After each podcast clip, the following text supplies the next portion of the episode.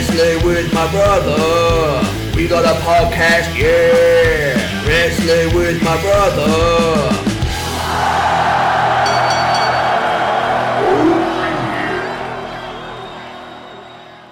Hello, and welcome back to the podcast that did learn how to fall off a 20 foot ladder, but still badly injured itself on the way down. It's Wrestling with My Brother.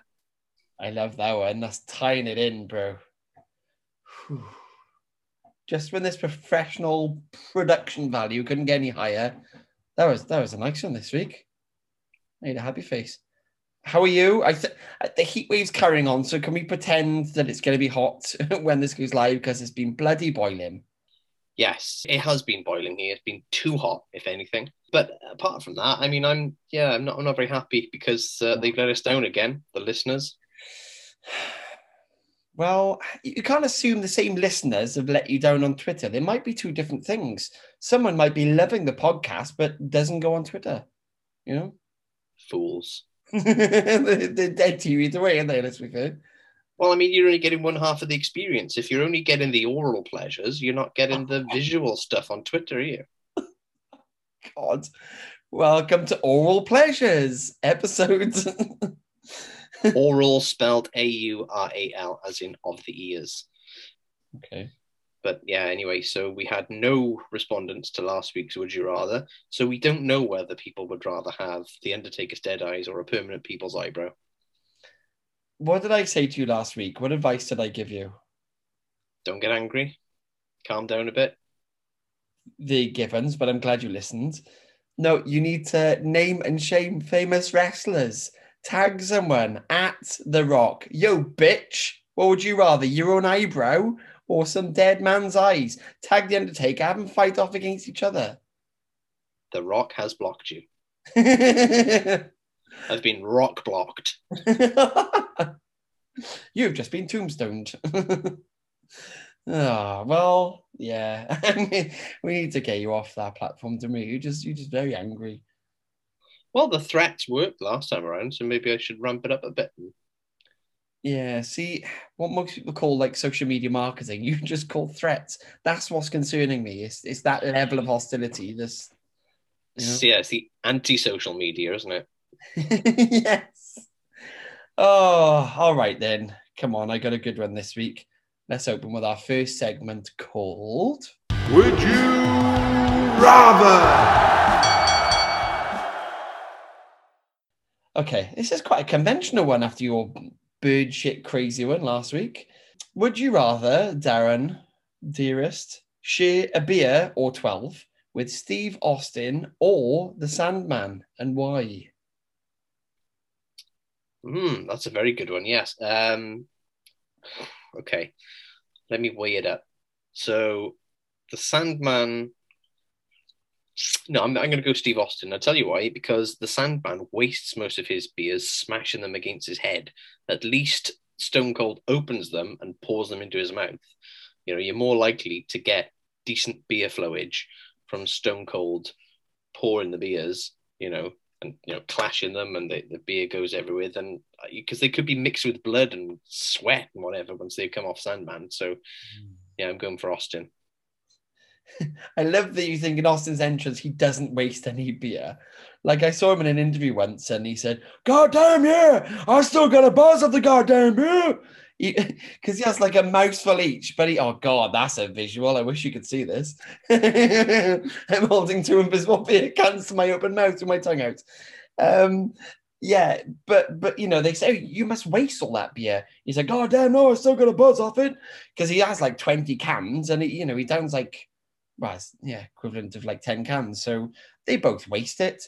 You know what I'm going for. It's, it's no surprise. You know, I'd love I'd love him to regale me with some stories of of extreme and you know, I I, I drink a bloody beer.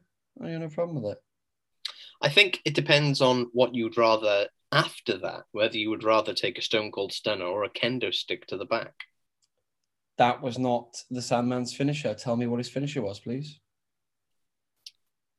No Don't want to. i know it do you know it you tell me first, and then I'll say, yeah, that's it. let's say it at the same time No, shut up. I'm trying to count. No, it was. He uses the kendo stick. It's called the White Russian Leg Sweep. Ah. So it's, it's a Russian leg sweep, but he gets the cane there and kind of throws him back with the cane, which wasn't the worst finisher, to be honest, considering that's the only move he's got as Arsenal. So, all right, good. Yeah, a bit of a bit of a regular one this week. I didn't I didn't know how to come back off those bloody ducks last week, but there you go. Quack. Oh yeah. All righty then. This is a match I've been wanting to feature for a while. And this is my first clip. This is RVD versus Jeff Hardy at Invasion 2001. How's he even able to stand? Is what I want to know. But look at Jeff Hardy with his WWF hardcore title on the line. This is also about pride. As Jeff Hardy, steel chair in hand. And look at that! That's the Van Daminator! And Jeff Hardy went flying off the stage! My God, Jeff Hardy caught the Van Daminator. And then he went to the concrete, right off the staging, all the way down. So, WWF buys WCW in March of 2001.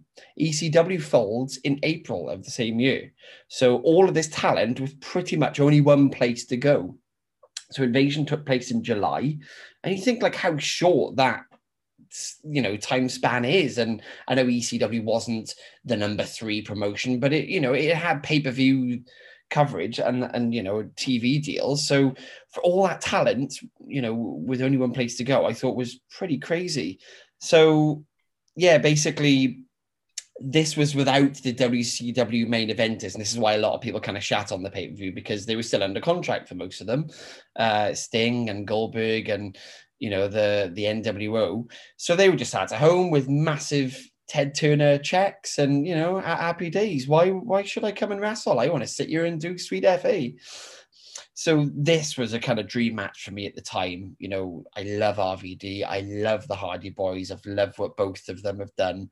And I thought, oh my God, this is actually going to happen. And, you know, I think it did live up to the hype. You couldn't have done it without a, a hardcore stipulation, in my view. It wouldn't have had the excitement um, just an utter spot fest. And it's great to see RVD get such a good reception so early on because you, you know, he was the main event of the last ECW pay per view, Guilty Charged, in 2001. So there's hardly any time for him to build up any kind of rapport with the WWE universe, as they like to call it.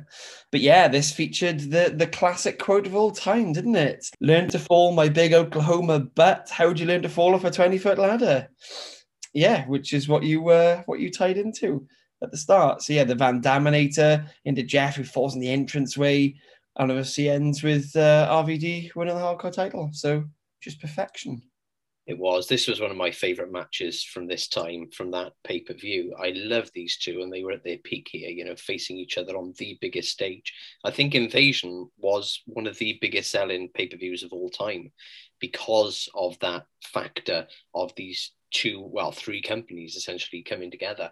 Mm. Um, you know, I think we could do a whole podcast series about how botched the invasion angle was, um, and how they could have kept it going for years and essentially wrapped it up in, you know, a couple of pay per views and made it, you know, another McMahon versus McMahon saga. And if it wasn't for the ECW wrestlers, to be honest, it, it wouldn't have been as good because the talent that they got from WCW was nowhere near the level that it needed to be, aside from one or two, like Booker T, you know, for example.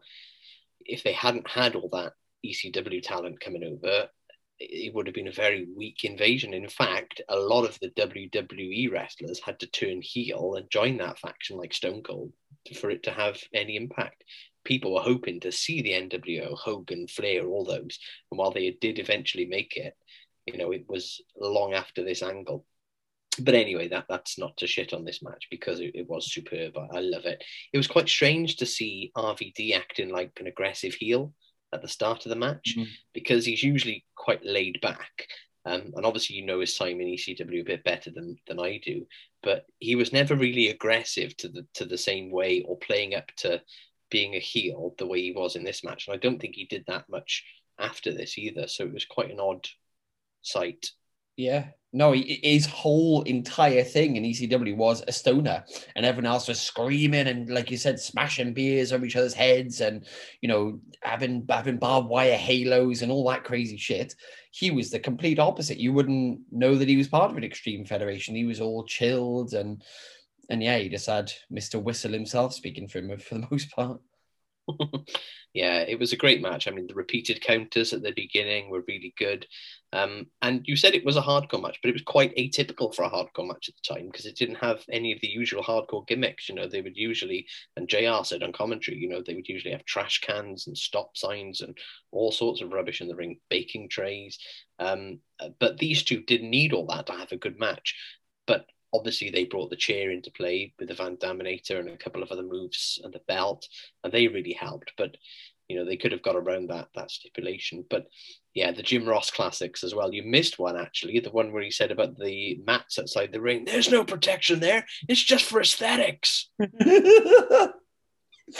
Oh, I, I love how invested he gets though, because he's he's talent relations as well. You know, he's he's not just a commentator. He's got a really big part, or did have a big part in in the WWF, and you can tell that he does care.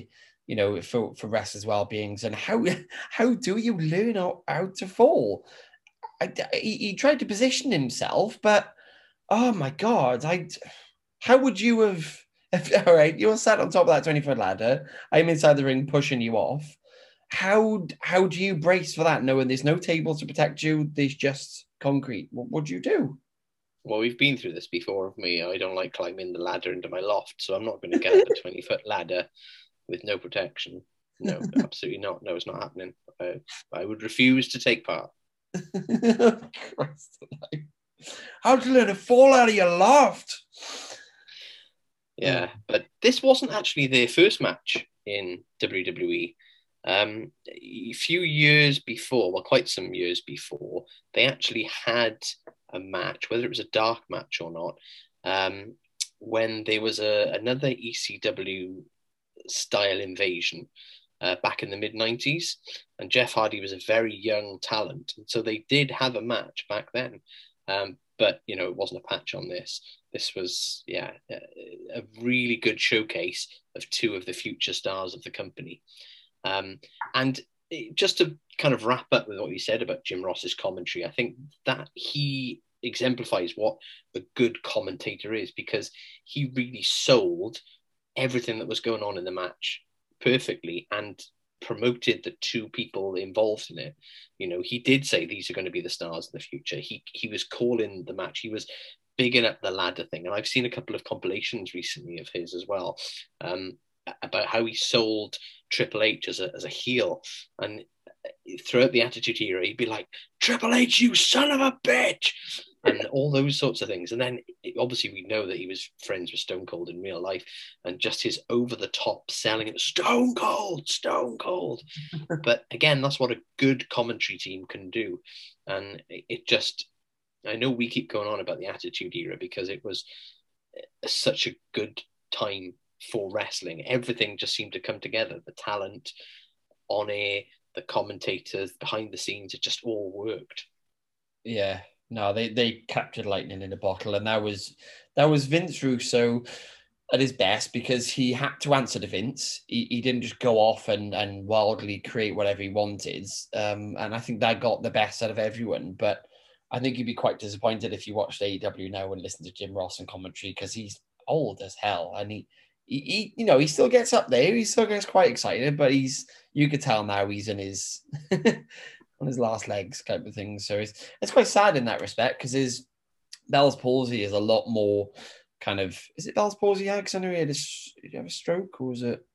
Yeah, he's had Bell's palsy, I think, after a stroke but yeah. it, it he has bouts of it so it, it comes and goes and sometimes it's a lot more serious and other times you can hardly tell but it's, yeah has it become more pronounced in recent years yeah like he, he can't even open his eyes he's, he's like squinting he, he, he barely moves his mouth now. It's quite sad to be honest. He's he really has aged and yeah it's it's weird isn't it? Because these people live on. He'll live on way past us. And you know we as we've proved with this podcast you're on YouTube, you're on Dailymotion, other video streaming sites, you're there, you know, you're immortal. And it's sad to see clips you know, of wrestlers and commentators and stuff from yonder year and look at them now. And well, half of them aren't even here, sadly. But yeah, it is sad because you all do you do you feel like that as well? Do you like and like with actors as well? Do you think like Robert De Niro is that's probably a bad example, but you know, some of your favorite actors are still that age when you watch that movie, or you know, when you look at them now, you think, Oh my god, that's not them now, you know? Yeah, well, it's interesting you said about Robert De Niro actually, because the last film that I saw him in, The Irishman, they digitally de-aged him, um, and they also did the same with Joe Pesci. And watching that film, because it was probably more pronounced with Joe Pesci actually, because he's not been in uh, films for a while. He kind of semi-retired. So seeing how old he was in that film, like, oh my god, he, he really has aged, hasn't he? He's not that guy from uh, Raging Bull, Goodfellas, and Casino. He's he's a good few decades on, and then actually. He- was digitally de-aged, so you see what he looks like now in real life. He's a he's a whole ten years older looking than he is in that film. So that was a double shock. But yeah, I know what you mean. It's like they're icons, aren't they? And they they're forever stuck in that time. Um, and, and that's how you remember them. And then when you, you realize how things have changed, I mean, I still look at the mirror and think I'm the same guy from 20 years ago, but I'm clearly not. you were no skateboard kid anymore. You're, you're a skateboard man, bro. I, I couldn't stand up on a skateboard. no balance. Oh yeah. Okay, so on to my first clip. This is Kenny Omega versus Rich Swann in a title versus title match at Impact Rebellion 2021. So great to be with you guys, and I gotta say, my goosebumps have goosebumps in anticipation of this epical encounter. It's an historic summit meeting of champions. The forbidden door has been opened. So let's get down, let's get down to business. Now, this is a genuinely historic occasion with two titles from two major independent US promotions on the line in one match. And it's not a case where the promotions are merging or one's been bought out by the other. There's no shenanigans where a belt has been taken into another promotion. It's a genuine title versus title match. And it, it's only a shame that the match couldn't have taken place in front of a larger crowd. But obviously, that's the reality of of COVID. I mean, a match like this and the occasion deserved the biggest stage with the biggest crowd. Could you imagine how good it would have been if you had two sets of opposing fans chanting for them? Hmm. You know, that, that just would have taken this to the next level. As it was, I think it, it was a good match. It probably could have been a little bit tighter. It, it ran on for a bit long in places, I thought. But again, I was wondering to myself if there was a crowd there, would those moments that to me seem to drag on a bit actually have felt a lot more tense? You know, Yeah. would, would they be playing to the crowd in those moments, and would they the crowd be a lot more invested in it? It's it's a difficult one to gauge, but you know, I guess we'll we'll never really know. Um, I like Kenny Omega's gimmick, the belt collector, and I think that when used right, belts and then their pursuit of them can really elevate a wrestler and provide some fantastic storyline potential. I hate it when a belt is treated like a trinket um, or, or just something unimportant. You know, you can really get some good mileage out of a belt. And when a wrestler respects a belt and really wants it, it just elevates it and the promotion that it's part of as well. And I think this match probably did both promotions at a huge level of good. Um, there's so much that I could say about this. I've made so many notes about this match, but I just wanted to say how good a wrestler Kenny Omega is. And I've not seen as much stuff of his as I'd like, but I think there's an argument to be made that he's the best wrestler in the world right now and probably has been for a few years. I mean, he's just got everything. He's cool, he's cocky, he's obviously hugely talented in the ring. Not only kind of technically good, but that whole ring psychology thing as well that all the best wrestlers have. Um, and I, particularly like the way that he used the ring in ways that I'd not seen. So when they were outside, for example, and he did the back suplex onto the ring apron, and then later the back body drop is, is something you don't see a lot of. Um, but I was also pleasantly surprised at how good Swann is. That Phoenix splash that he did to the outside right at the start was fantastic. And he had some really good flying, uh, high flying spots and some really good stiff offense as well. The there were a couple of spots where they were on the turnbuckle, first at the 20 minute mark and then the 22 minute mark, that looked like botches. But I couldn't quite work it out what had happened, whether they didn't communicate what they were doing properly or if the kind of back and forth was actually planned, but neither spot looked good anyway. I thought, you know, a good match. Like I said, it's a shame it just didn't get the stage that it deserved for what was a genuinely historic occasion. Yeah, that uh, yet again, it's like we're brothers. I pretty much echoed that entirely. I'm going to make you laugh here, hopefully. right, I, I this is the first Rich Swann match I've ever watched, but I've heard of him and I've heard a lot of buzz about him. And you know, I I kind of stopped watching Impact shortly after the clips that we've shown. You know, when Samoa Joe kind of left and AJ Styles. That's kind of the time when I switched off. But whenever I hear about Rich Swan, all all I automatically think about is an affluent bird. I just it, it always tickles me like Rich. It's, it's like Smug Panther or that's So you've, I could just imagine it now. You've got this swan kind of walking around with a monocle on, and oh yes, you know. yeah, the Swan strut that's called. Why doesn't he have? Why doesn't he use the Swanton bomb? There are so many moves that he could use with Swan in the name. Well, I know, but that is kind of taken, isn't it? Let's let's be fair. But yeah, you know, exactly the same as you. Shameless history making, you know, event and match took place during the empty arena phase of pro wrestling.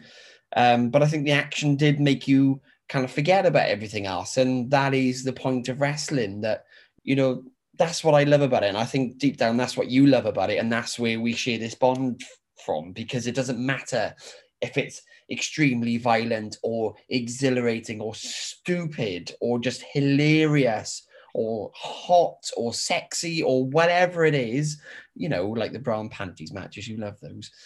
Um, you you forget about everything else, and that's that's what this did for me.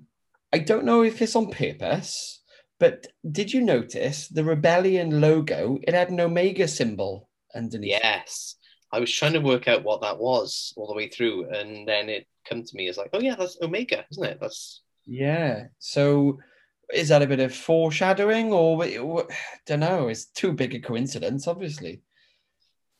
Did you notice at the end as well? The commentator said, Scott D'Amore's face tells you everything. I'm like, no, he's the least expressive man in the world. he's, he's had the same expression on his face throughout, It's like slight concern slash confusion. well, he was part um, of, funnily enough, uh, Petey Williams' stable. So that he was uh, the, the Canadian kind of group within TNA. But I just love uh, the, the saying "twisting something or other" by Swann. That was uh, Matt Striker so eloquently putting it. Was that a fuck up? Was Swann on his head on the apron because he really compressed his neck? Was that a cock up or? I don't know. It looked the way he landed with his hands. Yeah, like he was doing a handstand. So it looked like it was choreographed. I've seen that spot a million times, and they're supposed to kind of like what Tajiri does inside the ring, but kind of you know lean your your back legs against the ropes and then come down. It's dropped on his fucking head. But does Omega care? Does he fuck buckle bomb for you? I was like, Jesus Christ. And then yeah, that sunset flip fuck up from the top at times is quite ugly. And you know, if that Rich Swann head thing wasn't a fuck up, and then that was just Omega, you know, putting the boots to his head and really selling the injury to the head, then bravo, because you did pull the wool over my eyes, and I've been watching wrestling all my life. Um, if it was a fuck up, then Jesus Christ, go a bit, go a bit easy on him.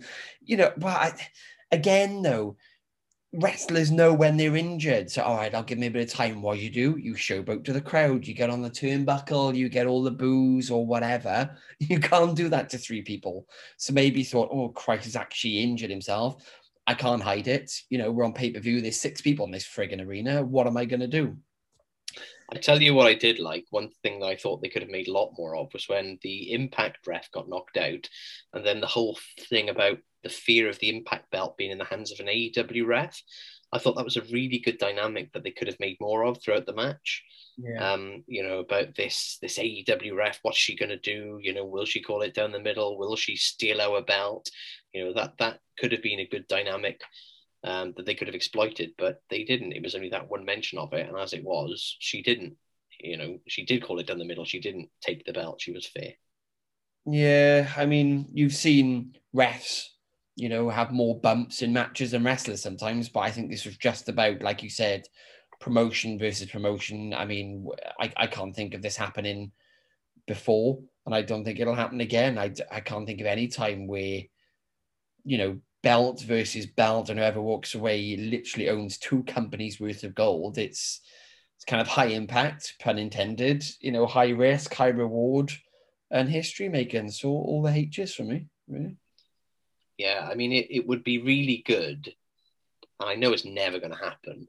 And you talk about, you know, those sort of dream matches back in the day of the wrestlers from the different companies fighting together. But it would be good if they could have that, you know, get all the champions together, compete against each other, even if it was just for one night, for one massive pay per view a year, you know, where you'd have a champion versus champion match. Even if the belts weren't on the line, you know, it would just be like for bragging rights or whatever it would be an actual brawl for all, but without all the concussions and injuries. It would be who is the biggest dog in the yard, who is the best of the best, and and yeah, do it once a year. I, I think that's an awesome idea, but it's just. I mean, Vince Vince would just have well, he wouldn't take part for a start, but if he could mm-hmm. be persuaded, he would say, "No, all the all my wrestlers are going over." Yeah. He doesn't call them wrestlers, does he? All my superstars are going over. I know. You, yeah, there's no way you take part, and that's why I love Impact and AEW at the minute because this synergy is is brilliant.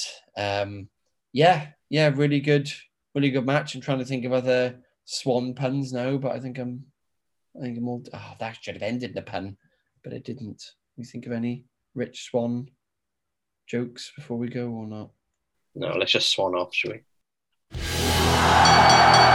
Oh Oh, okay. So this is a shit clip, but it's history. So I wanted to show it. You know, this is not the feel good entertainment we've just shown. And that just shows our diversity on this podcast. This is Kevin Nash ending the streak at Starcade 1998. Oh, no.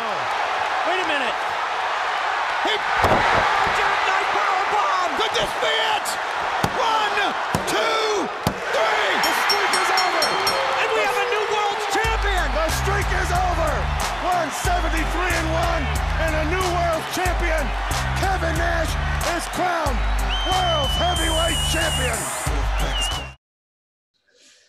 So yes, Goldberg was officially undefeated in uh, WCW for 173 matches.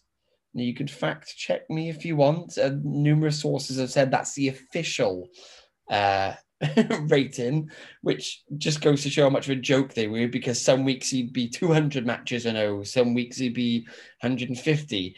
They'd have house shows in between pay per views or big events that are televised where he would win, and they're not documented, so they couldn't keep their own scores, which is why I think AEW do such a good job now of keeping a scoreboard. You know, they're not going to get away with the same shit WCW did.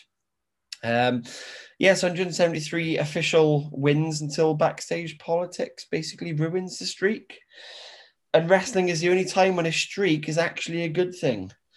Undertaker lost the streak to Brock Lesnar to pass the torch and to position Lesnar as the man. You know, the one of the most exciting things about WrestleMania is is the streak going to end? Oh my God, he could lose the streak. And you know, it, it was probably seen a bit rushed in the eyes of the fans, but you know, Lesnar was the man and it was a passing down of the torch. And Heyman made a, a huge deal of it. This was just Kevin Nash playing the politics game and just yeah laughing at the expense of the fans and the other wrestlers it was all ego and terrible booking so wcw in a nutshell basically yeah i mean it, it, it, would still be a good idea to end the streak at some point. I've watched interviews and they're like no no we should just carry on. That's the worst thing ever happened to wrestling.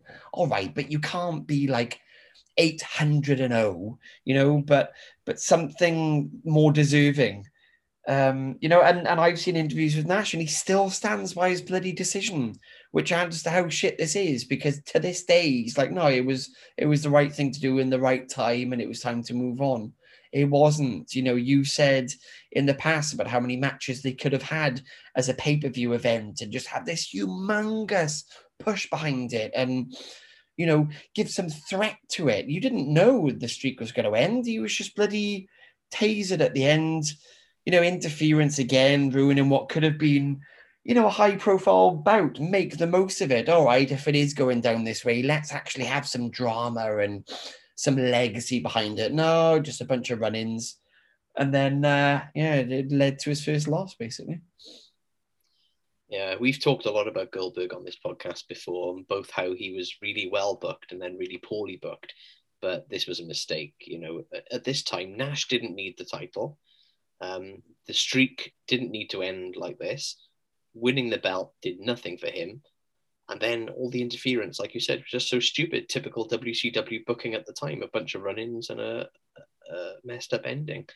And then I think this on its own wouldn't necessarily have been the worst thing, but just eight days after this came the infamous finger poke of doom when Hulk poked Nash in the chest and then he lay down for Hogan to pin him and claim the title. So this becomes wrapped up in that.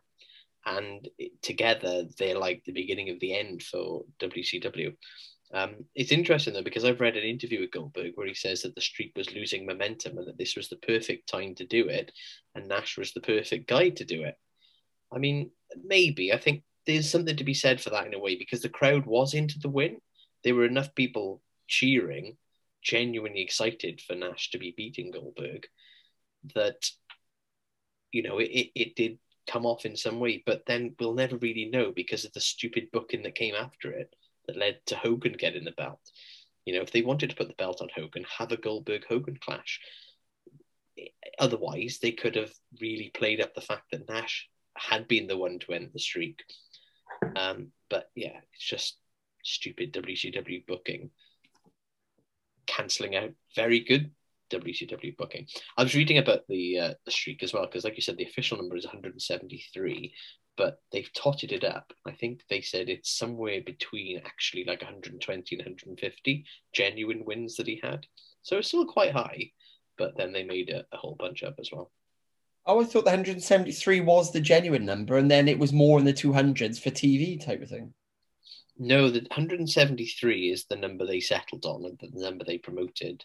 Right. But the real actual number of wins that he had was closer to the, the somewhere between 120 and 150, I think. Right. It's, it's mental though, isn't it? Because I suppose at the time, you know, you haven't got as many smart marks and and this, that, and the other. But they should have known in the future anyone could just chronicle every single match that he's had and toss it up themselves. It's like, and that's the that's the problem. They think we're all idiots. Oh, they, they'll buy into any old shit. They'll they'll give us their hard-earned money and we can just pull the wool over their eyes and happy days. You know, it's but that was wrestling, wasn't it? That was the wrestling tradition uh, back in the day. So much stuff was just made up, victories and defeats, and you know, whole title reigns and all sorts of things were just made up because there was no way of finding out because wrestling wasn't covered and documented like other sports because it was this closed club where nobody would speak out and you can't get away with that now with social media. And really like you said you couldn't get away with it back then. I mean, there wasn't the same landscape there was back then, but people did have the internet and message boards, and they were beginning to get a bit more wise to what was going on. But it was like the um, the Intercontinental title, wasn't it? That was supposedly created after one wrestler went to South America and merged the North American title with the South American title in a tournament. Well, that tournament never took place. That was just nonsense. It was just made up.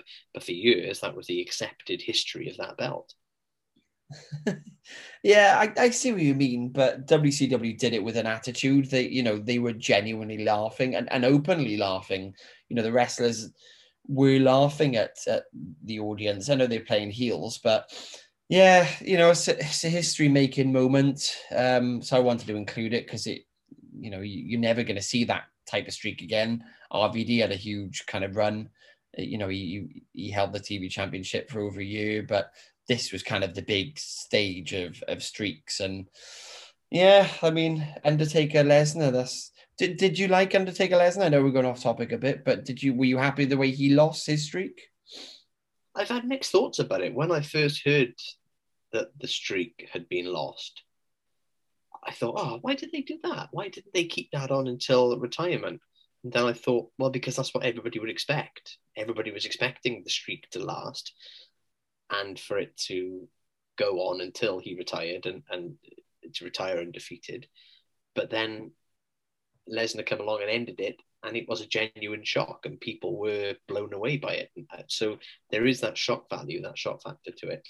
Um, I think from that point of view, it worked, but it, it might have been nice to have that as a thing. But Yeah. then they like to they like to confound our expectations. So Yeah, it's a, it's a tricky one. I think it could work either way, but yeah, it's a shame. I mean, like I said, it's weird. Like when I shared, you know, WCW clips on the pod, I'm like, fucking look at that audience. There are like thousands and thousands of rabid fans, and you just forget sometimes, and you that the the life and death of WCW. Everyone now dwells on how rubbish they were towards the end and mismanaged and all the money lost, but Christ, at the time, you know, during the ratings war, the crowd was hot for them and they couldn't really do anything wrong. And I think they just pushed it too much and and just thought, well, we are untouchable. And then the the brakes come off basically. But you know, it's, it's like you said, yeah, there were there were hundreds of thousands of well, you know, thousands of people still cheering for the for the win. So yeah, I don't know. I think the problem with WCW in this era is that they had too much financial stability. Mm. They knew that they were still going to be funded. It wasn't the same as WWF, which was you know essentially a family-run business. You know, in WCW, they were part of a much larger corporation with the backing of the head of that corporation, you know, who liked wrestling and, and put them in this spot. And they knew that if they were losing money, he would give them more money. It wasn't the same kind of jeopardy that the WWF was in at the time. So maybe they got a little bit complacent and conceited and then just took it for granted. But it was massive and they were genuinely competing and beating, you know, the competition in WWF for a long time 83 weeks, I think. Bischoff is now his podcast is named after how many weeks that run was for. So I thought that was quite clever. But um, yeah, they didn't call him ATM Eric for nothing, did they? Let's be fair. Oh yeah. Okay, so on to my final clip.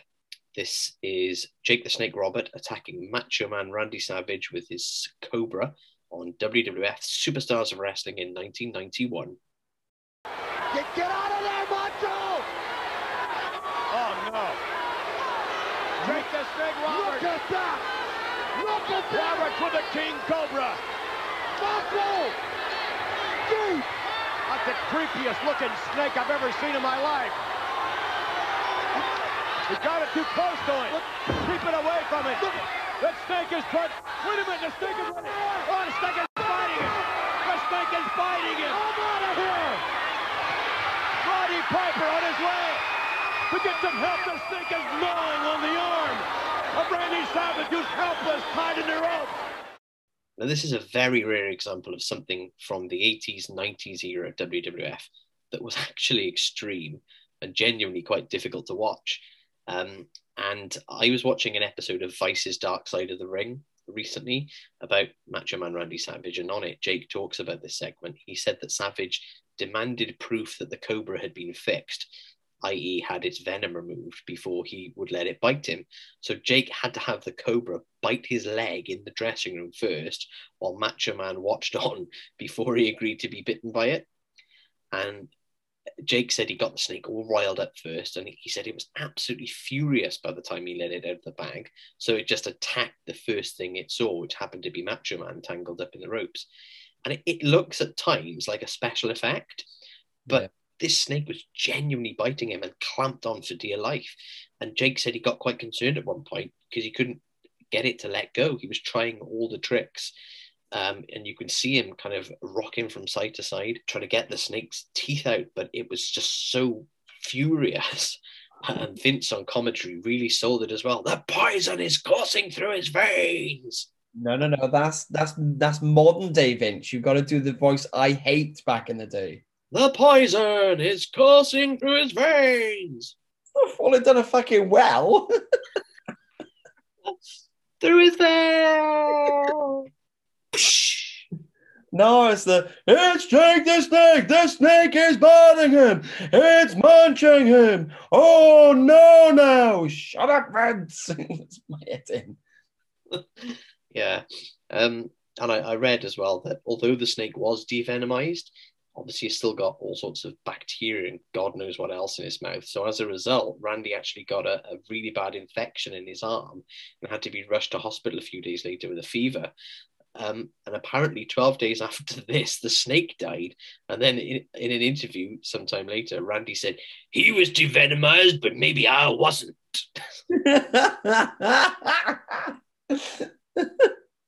Ooh, I don't like no snakes. Oh, ah. you got it. What did you think of this? yeah, you got it. Thank you. Little seal of approval there. Oh, it's just horrifying. I mean, yeah, Jake's presence and aura is menacing enough without the aid of a bloody king cobra ready to strike. I mean, he was he he was so different for that era. You know, you got the the baby oil macho man and Hulk Hogan and Warrior and all of these huge kind of powerful people. Jake never had the best body. You know, he was never the best worker, but his ring psychology, he was cold. You know, Well, he, he, it, it's funny you should say about that because I got to reading a little bit about Jake the Snake. I think he's a fascinating character, Mm. and you're right about his physique. He never had that huge physique, but he had an injury at one time, and as a result, he started taking um, steroids and other things to to numb the pain. And he said he actually bulked up, and he went to see Vince, and and Vince tore him a new one. He based, and I'm not going to do the voice because we've already established that I can't. you don't do that in my fed. Well, exactly. He said to him, if I wanted somebody who looked like that with a snake, I'd just give the snake to Hogan. He said, I don't want you to look like that. He said, I got plenty of wrestlers who look like that. I want you to be different. I want you to be smooth. I want you to be um, seductive, you know, and, and to be snake like. He said, so, you know, go home and come back when you, you've lost all that bulk and mass. He said, that was great. So I went home, I sat by the pool, and I just got drunk for the next couple of weeks. Oh, fucking dream job in her mind. In that mental, like now everyone's got to be on the highest level with Vince, otherwise you're bloody let go. No, no, no. Go home, eat food, do fuck all. Oh, okay. oh, no, I mean, I like just just him kind of baiting him at the start. I like the, uh, you know, do you want to borrow Piper's skirt remark? that was quite funny. You know, and, and Jake was one of the best on the mic back in the day. He was kind of a predecessor to Foley in a way. You know, that stare, he doesn't blink, you're drawn in. You know, he doesn't have to shout. You look at the Ultimate Warrior and you're like, sorry, mate, I caught like two words of that promo. Um, but but yeah, this just cool, calm, collected, completely different back then. And to be honest, now, when, when have you ever seen anyone kind of close to him now in terms of performance? Because I can't, I can't kind of think of anyone. No, and there was that scene right at the end as well where Jake was sat down the turnbuckle steering and the cobra was up steering as well. Yeah. And it was almost as if these two were in harmony, you know, like, like Jake was in harmony with the snake. They, they were together channeling uh, whatever evil or malevolence they had. It was really spooky.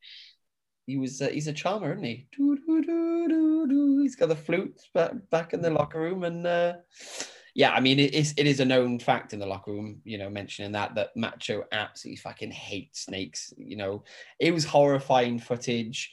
And like you said, that snake was not letting go. It looked like meat in a bloody burger. It was just chowing down. And you know, during the, the PG kids era of wrestling, with cartoonish gimmicks and over the top acting, this was more in line with a Japanese death match. You know, I, I've explained the ridiculousness of a, a live piranha match, but you could almost see this in in Japan. Oh, This was totally atypical of WWF for that era. I mean, 1991, like you, you said, this is right at the height of that whole PG era, the kid friendly wrestling era, those colorful cartoony gimmicks. This was, you know, 10 years ahead of its time, this kind of scene. Very odd, very out of place. probably more than that. I mean, in mainstream professional wrestling, when have you seen animals interacting with matches? You know, that's not a rhetorical question. I can't. I don't know, are we are we counting the gobbledygooker? oh, fucking sake.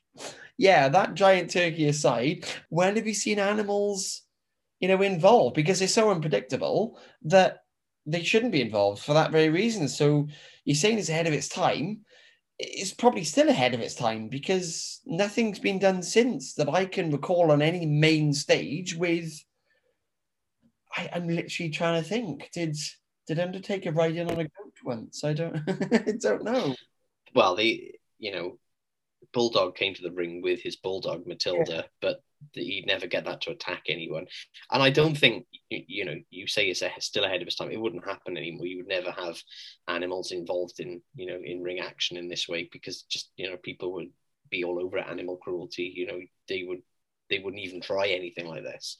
I suppose like the boogeyman with his worms, you know that that was part of his gimmick and part of his match. Um, I know uh, Dustin Rhodes was Black Reign for a short time in TNA, and he had a rat which he carried to the ring in a cage. I think he might have used that, but very sporadic. You know, you you don't normally associate animals with wrestling, do you? No, certainly not in this way.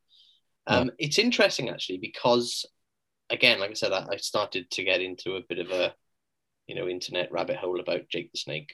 Um, no animal pun intended there, but, but just uh, the fact that he didn't like snakes. You know, it wasn't like he was a, a snake fan who decided to make this part of his gimmick. The gimmick was given to him, and he he went with it. Um, and he actually said this was this was a, a really good snake because it wasn't as heavy as the python that he had to carry around. You know, the cobra was quite light, but he said he had to lug this 150 pound python around with him. And it, he didn't own the snakes. They had a snake person, a snake guy, snake wrangler, call it what you will, that provided the snakes. They would give him the snake when he went on the road. He'd have to cart it from hotel to venue to hotel. Um, you know, he'd put, put these snakes in the bathtub, keep them wet, feed them, all that sort of stuff. He's got to have a twin bed. He's got to book a table for two. But yeah, but he said sometimes the snake did escape. Can you imagine that? Having to chase down a bloody snake in a hotel. um, and then at the end of that period on the road, whatever it was, he would then give the snake back and get a new one. So he didn't own Damien or this whatever this cobra was, but he did say by the end of it he did, he had quite an affinity for snakes. But I guess that's because he managed to share so many hotel bedrooms with them. Well, we've all we've all done that from time to time, and you know because it wouldn't be a wrestling with my brother pod without mentioning the man himself. How the fuck do you think Hogan feels dragging around those pythons? Yeah, every day. Uh, Were they eleven inch pythons? What are we saying?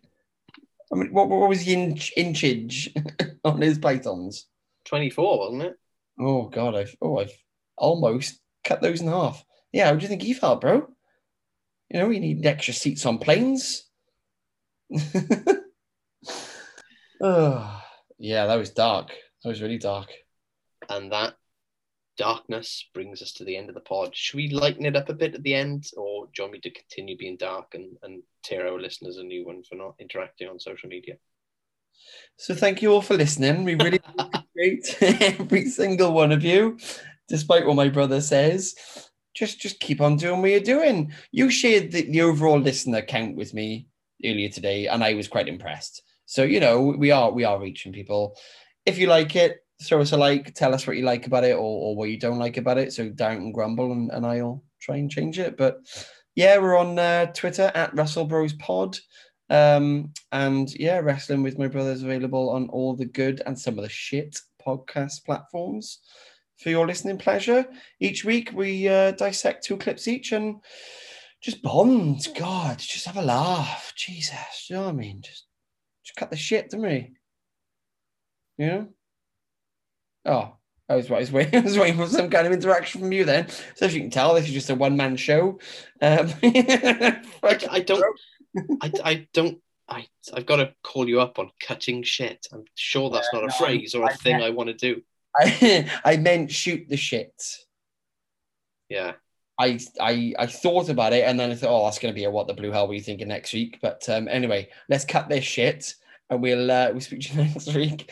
Bye, everyone. Bye.